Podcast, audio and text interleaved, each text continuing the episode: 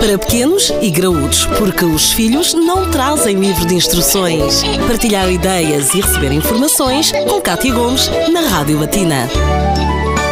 Já que estamos numa de anestesias e de forma a eliminarmos qualquer receio por parte das futuras mamãs, nada como falarmos com o anestesista pediátrico Hugo Trindade, que nos vai esmiuçar aqui um bocadinho a temática da epidural. Isto é uma anestesia que já explicámos que pode ser administrada quer num parto uh, natural, quer num parto por cesariana, mas o que é que é concretamente a epidural, Dr. Hugo? A epidural, uh, por oposição a uma anestesia geral, em que nós anestesiamos o corpo todo, esta é uma técnica de anestesia que nós chamamos de uma anestesia regional, ou seja, em que nós anestesiamos só uma região do corpo e que geralmente é realizada na coluna lombar, como é o caso da analgesia do trabalho de parto. Tem eh, por objetivo abolir a sensibilidade eh, a todos os estímulos dolorosos, apenas então numa região do corpo, e no caso da grávida, a região que nós queremos atingir é eh, a região abdominal. O porquê da epidural, por exemplo, no trabalho de parto? Há uns anos atrás nem sequer havia, ou então o método de aliviar a dor eram métodos totalmente diferentes, não eram? É, é verdade, é verdade. Neste momento a epidural epidural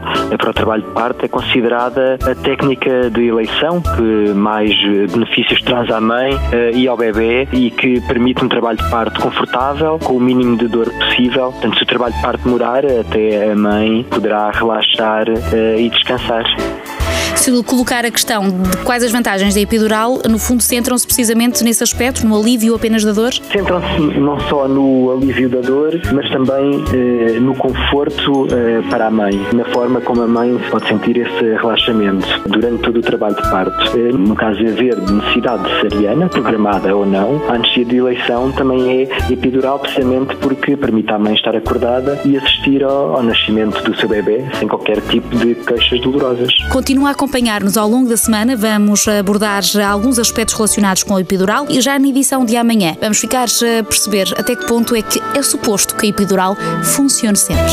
Para pequenos e graúdos, a vida de filhos e pais de segunda a sexta-feira na Rádio Latina.